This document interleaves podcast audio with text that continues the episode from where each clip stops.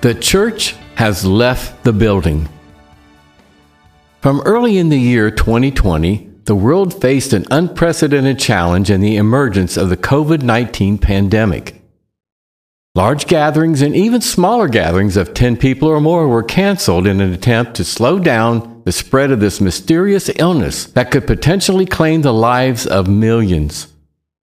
Congregations around the world quickly realized the threat and sought new ways to stay in fellowship and to encourage one another outside of the normal gathering places we have called churches for centuries.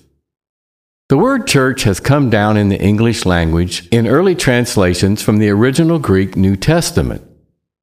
Nowhere in the Bible itself does the word refer to a physical building.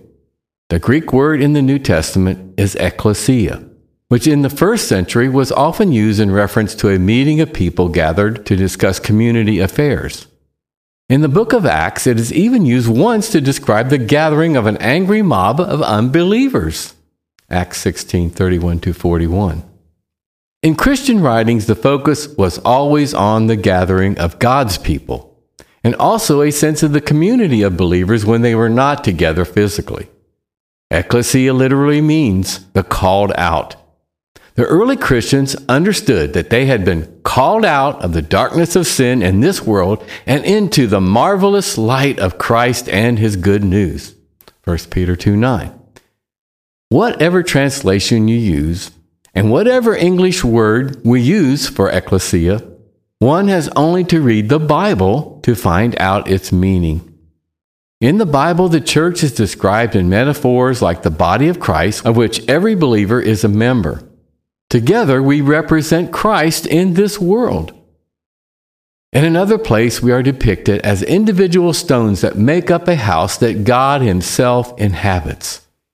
The old temple in Jerusalem is gone, but spirit filled believers in Christ together make up a new temple for the worship of God. Another lovely metaphor depicts God's people as the bride of Christ which he purchased with his own blood to be his own precious companion. As you can see, God has an exalted position for those who love and worship him. He lives not only among his people, but in them as well. They are being conformed to the image of Jesus Christ, who is the image of the invisible God. Over the centuries, we have become accustomed to calling the buildings we gather in churches. When people say they are going to church, what they really mean is that they are going to a gathering of believers which takes place in a building. Instead of calling it a church building or a building for the church, it is easier just to call it the church. Even when instructed about the true nature of the Christian church, it is hard to break the habit of calling the building the church. That is unfortunate. Sometimes the area of the building where the worship takes place is even called the sanctuary, as if it is some holy place where worship can only happen. If one good thing comes out of this crisis, I hope and pray that we can once and for all put behind us the concept that God lives in a physical building.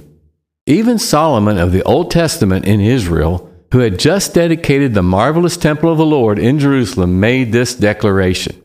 1 Kings 8, verse 27.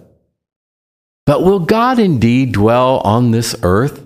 Behold, heaven and the highest heaven cannot contain you. How much less this house which I have built?